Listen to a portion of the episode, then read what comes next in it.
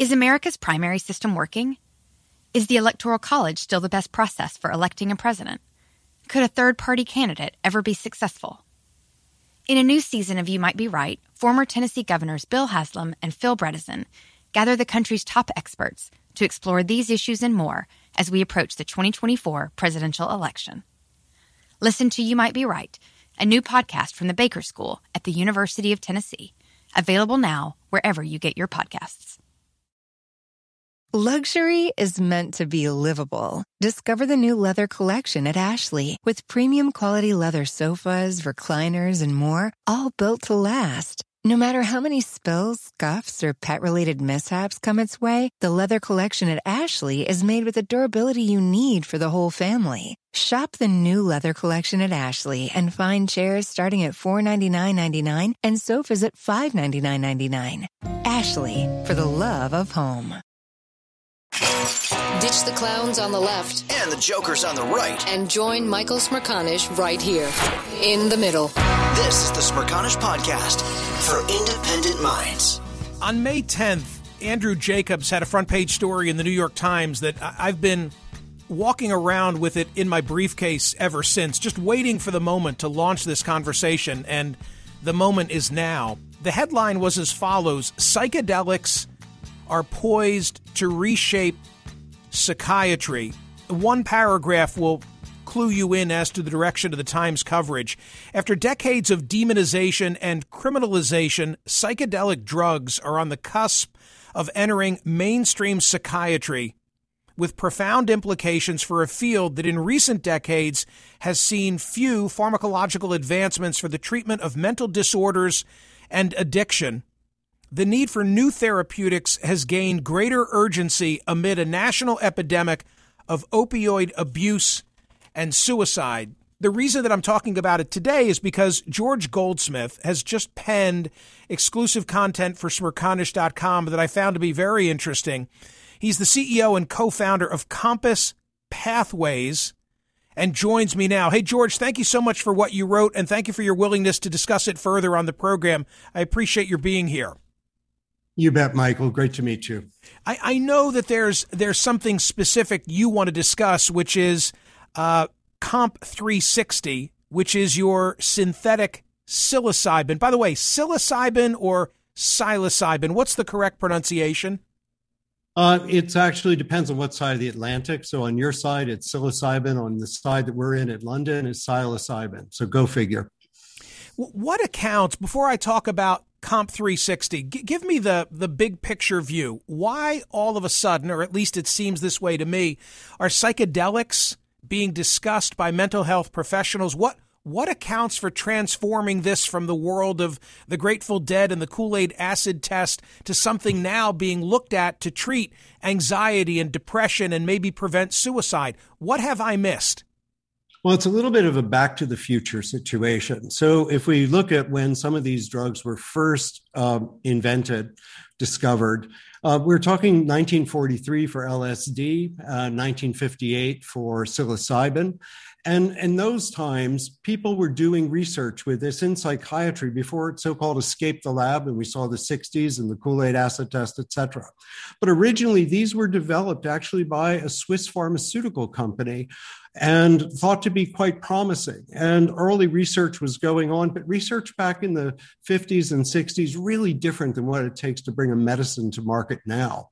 And so what we're doing is really building on that early history. There was a huge pushback around these substances. Obviously, in the 60s, they all became illegal, very difficult to research.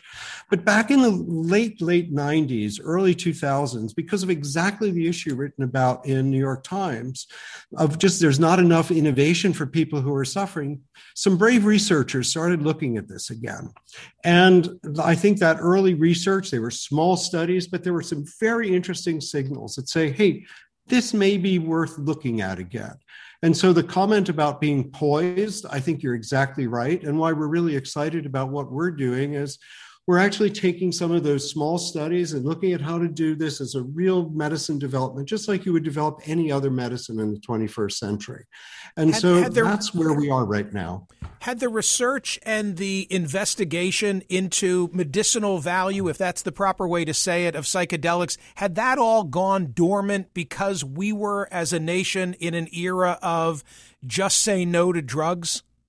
It was in part that, but this was actually part of a global UN resolution in 1971, I believe, that said these drugs were needing to be put onto a special schedule where they were just made illegal globally.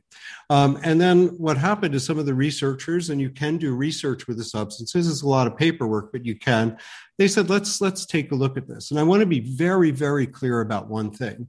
We're not talking about people going down to cvs or walgreens or whatever and uh, picking up some psychedelics. What we're talking about is a carefully controlled in a clinic situation with therapists.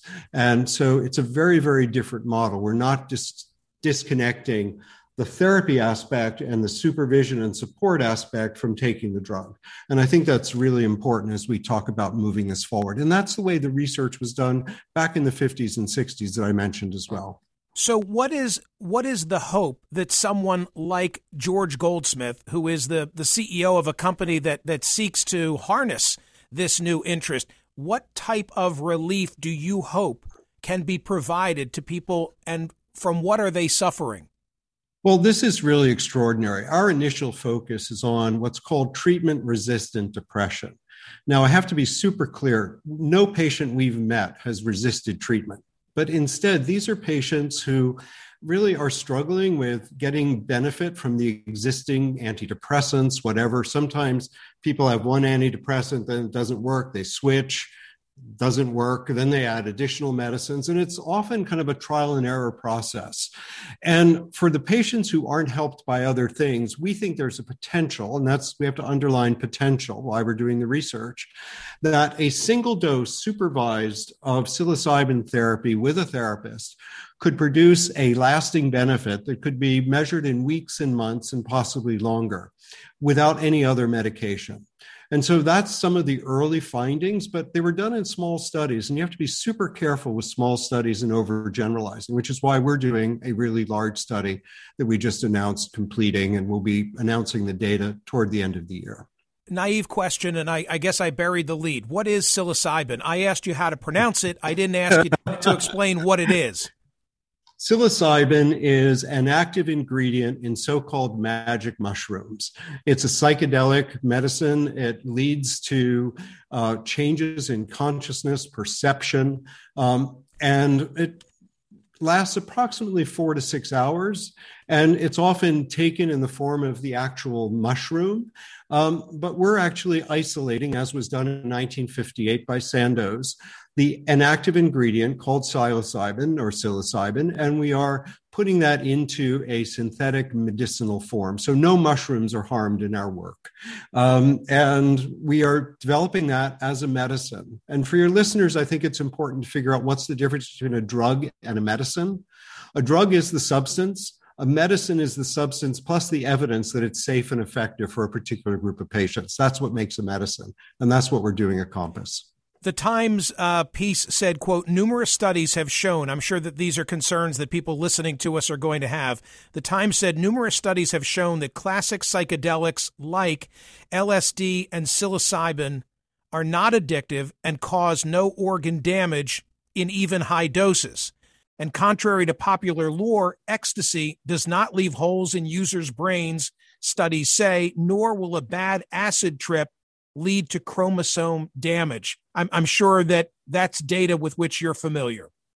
It is data which with which we're familiar. I think that is accurate as said, but that doesn't mean that everybody should be rushing out and taking these. So, um, obviously, any substance does have liability risk, uh, but from a physical point of view, an addiction point of view, these are quite different um, circumstances with these particular types of medicines that were just talked about, particularly the classic psychedelics, that is LSD and psilocybin. MDMA is different.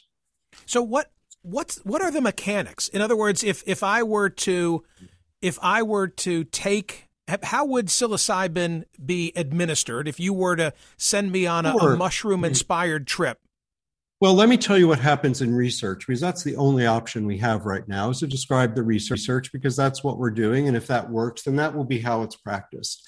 The first thing that happens is you need to come off of your SSRIs or your antidepressants, which, if you're treatment resistant, so called, they're not helping you anyway. So we take you off of those because they have a negative interaction with psilocybin, we, we believe. So you come off your medicines and then you are prepared for what this could be like. And so people there's a therapist who meets with you talks to you about your depression. This is just focused on depression right now. That's where our, our research is focused. And then they also help you prepare what to expect. And what to expect is that you will have a change in consciousness. Things may appear a bit differently. You may kind of be able to look at your life in a new fresh way um, and that's done in a therapy setting. It's done in a comfortable place. It's not like going to a hospital being strapped to a gurney. It's actually in a kind of living room environment with a therapist. And after the preparation, which typically happens a day or two before the session, um, then you take the medicine with the therapist present. The medicine starts to take effect in about 20 minutes to 40 minutes, lasts about four to six hours. When it starts to work, a patient has a little bit of a sensation, gee, things, I feel a little different. Uh, at that point, the therapist encourages them to put on eye shades, like you would see at a, you know, for sleep mask, um, and then listen to a specially played, uh, designed soundtrack that really encourages them to go inward. Um, and uh, I know you're smiling. Uh, well, I'm wondering what's. I'm wondering that, which which Pink Floyd album goes with this. But go ahead and tell me. Well, to be really clear, we use no Pink Floyd, no rock and roll. It's actually very, it's music to evoke different emotions so people can look at their lives in this way from a different vantage point. If we look at depression, what we really know is that it's characterized by negative thoughts that often get repeated again and again internally. That inner voice we all have planning, thinking about stuff. And for many people with depression, they get very much caught in that nothing really works for me. You know, the world isn't a, a friendly place, things can go bad.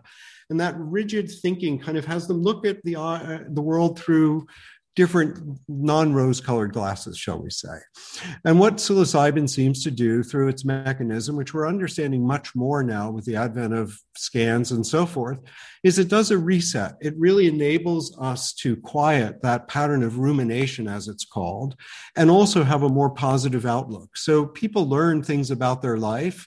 And then the following day after the therapy, which lasts six hours or so, they go home at night and then come back the next day and work with the therapist around what insights they have around their life. And so this is the process, and it's the process we're using in research, and it's the process that we envision if the research is successful, patients will experience. I, I promise in a moment I will ask you about your synthetic psilocybin, but another of my naive questions first. So I appreciate the way you just explained this to me. Is the idea that if I were the patient and I've now had this mushroom trip, for lack, lack of a better description, that you've you've righted some type of a chemical imbalance in me, or are you changing my outlook for the better because I've been in a depressive state and what you've just done for me in that four or five hour time period will keep me afloat until I come back in a month? I realize I'm coming back the next day to work with a therapist, but yep. hopefully you understand my question. I do. And so I think that traditionally pharma's talked a lot about chemical imbalance. It's quite a bit more complex than that. Um, so, yes, there are effects that psilocybin has chemically in the brain. But I think the big issue is really the reset about how do I see the world? How do I think about it? This quieting of the inner voice to really let new habits come. You know, practice makes permanent, not perfect. And if we're practicing a way of thinking about things that doesn't serve us, having a reset of that is very, very helpful. And so that's what the therapy does. Now, how long it lasts is a key part of our research. Some studies, it seems to last for weeks, other people months, and some people years. And so, who's who? That's critical that we know that. And we kind of really rethink, you know, understand how long it works for whom. And that's why we're doing this large controlled study, because small studies just won't answer that question. Okay. So, you are the CEO and co founder of Compass Pathways, and you have a synthetic psilocybin that you call Comp 360. Where is it in development? Well, there are three phases of development uh, with the FDA. By the way, the FDA has looked at this program and they've given it what's called breakthrough therapy designation, which they mean the FDA thinks this is perhaps is promising for sure and could be an alternative where patients don't have them. So the FDA is working closely with us. But more importantly, depression is a global problem. We're working in Europe and North America. And what we've done is we're taking psilocybin into the what's called phase two, and that's really looking at how do we understand what dose works? How does it work for whom? How effective is it? How long does it last? That study has just been completed in 10 countries, 22 sites, and we'll be releasing the information later this year. What we're hoping to see is that one dose of psilocybin produces results that last at least until three weeks, where people are really symptom free, and that many of those people last all the way for three months, which would be remarkable from a single dose. And that's what we're really going to report out on at the end of the year. If your product comes to market, I imagine it would have to be prescribed, right? This is not over the counter. Absolutely. But let's be clear on what the product is. The product isn't a tablet. The product is a way of caring. It's psilocybin plus psychological support delivered in a particular setting. So this isn't just a drug that we're creating. It's always going to be a medicine in a particular protocol, just like chemotherapy, right? Chemotherapy, you prepare patients, they then have this powerful dosing experience in a clinic, and then they kind of have a treatment pathway. That's how we, you need to think about psilocybin therapy. It's not just a pill, it's a pill in a process. Okay, and another, George, I think I'm up to number six of my ridiculous questions. Here comes another. You ready? Great questions. I really appreciate it. I hope so I'm answering I, them. I have no, you know, you're doing a terrific job. I have no experience with with mushrooms, either synthetic psilocybin or the real psilocybin, and I don't know if you yep. do or if you care to to share if you do. But I know a thing or two about weed, and part of the experience, part of the communal experience of smoking pot, gets lost if you're doing edibles. And I'm wondering, is there something similar in the world of mushrooms where part of the experience is not going to be attained by a tablet. Does that question make any sense? And if so, what's the answer? Uh, it yeah. Let me take each part of it. So I think it's really important that this is not cannabis. Very different safety profile in terms of people can get into some psychological issues sometimes. You've heard of bad trips. So that's why it's important to have the therapist present. Um, and so let's make sure that we're not confusing the two or making them seem like, well, they're both illegal, therefore they're the same thing. Not the case, or legal some places. Um, secondly, I think your point about doing this in a group setting is very interesting.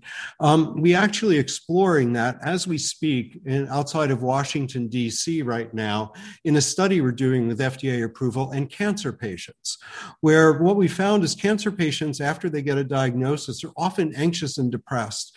And there have been some prior small academic studies looking at, well, does this help? And the early answer seem looks like it. So, what we're doing now is we're actually working with four patients at a time, preparing them together. They then are in this beautiful clinic that's been developed, uh, Aquilino Cancer Center, if anybody wants to look at it or you want to include a link on this. And then they come together after the session and work together as a group around their fears, their concerns, their challenges. And and so we're doing that in a group setting, and it'll be interesting to see what we make of it. Again, those results will also be out. That's a different study, but it'll also be out this year, and we'll learn more from it. Maybe we'll come back and talk about what we learned when we learn it. Why are you pursuing synthetic psilocybin instead of hoping that there's a value that's established by the FDA for psilocybin and therefore growing mushrooms and, and putting the real thing on the market? Explain that to me. Well, the real thing is complicated, right? There are lots of other substances in it. Um, there's a lot of variability.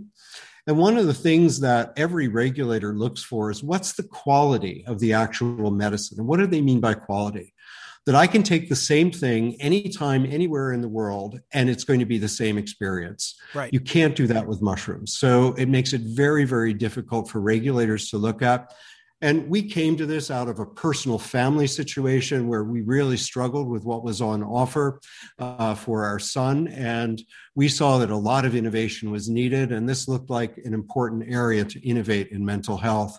And I think the reason you're seeing headlines is because COVID has an echo and it's a mental health echo. We all see that.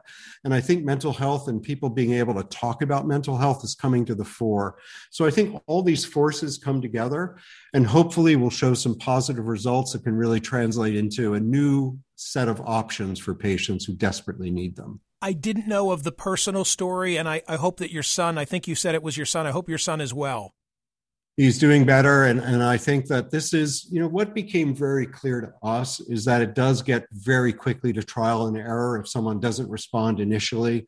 We felt that the more people we spoke with michael the more we heard their stories similar stories people aren't comfortable sharing their story. And if people have nothing coming out of this conversation other than maybe it's time to share our story and understand what isn't working so we can develop things that do work that's going to be a win from this discussion today because we have to start talking about this. If, final question, and thank you for being so gracious with your time. The important question who pays? So, if Comp 360 gets to market or competitor products get to market, how do we know the insurance companies will pay for it? It's really interesting. So, we hired somebody to be our chief commercial officer years before a typical company at our stage would do that. Why? Because we're having discussions with health systems, insurers. This has to be accessible. Having an expensive thing that isn't reimbursed does no one any good because these folks typically are really suffering and they don't have access to to you know the kind of cash that you would see um, that people would charge for this. So we need it to be reimbursed. We're working. Last week, we just announced a, a, a, memorandum of understanding with the UK Health Service, where we're really looking at how do we develop research so it is accessible in the state system, where over here, health is a right and there you get fully insured just as by virtue of being a citizen, quite a different model than you have in the US. So we're very focused on access. George, that was really illuminating. Thank you so much for the piece that you wrote and more importantly for all the information that you just shared. I wish you good things. Hey, Michael, thanks so much. And uh, really, we need to start talking about this more. I agree. Be well. I agree with that. Uh, ladies and gentlemen, George Goldsmith is the CEO and the co founder of Compass Pathways and I thought that was a great conversation. Hear more of Michael Smerconish on SiriusXM's POTUS, Channel 124. Live weekdays from 9 a.m. to noon East, or anytime on the SXM app. Connect with Michael on Facebook, Twitter, YouTube, and at Smerconish.com. Michael Smerconish, for independent minds. Can you remember a time when you thought someone you disagreed with might actually be right? In the new podcast, You Might Be Right, former Tennessee governors Bill Haslam and Phil Bredesen pose that question to guests like Paul Ryan, Al Gore, and Judy Woodruff. Come for the stories, stay for the substance and expert insights into some of the most challenging issues facing the country, including affordable housing, crime, and education. Listen to You Might Be Right a new podcast from the Baker School at the University of Tennessee, available wherever you get your podcasts. Luxury is meant to be livable. Discover the new leather collection at Ashley with premium quality leather sofas, recliners, and more, all built to last. No matter how many spills, scuffs, or pet related mishaps come its way, the leather collection at Ashley is made with the durability you need for the whole family. Shop the new leather collection at Ashley and find chairs starting at $499.99 and sofas at $599.99. Ashley, for the love of home.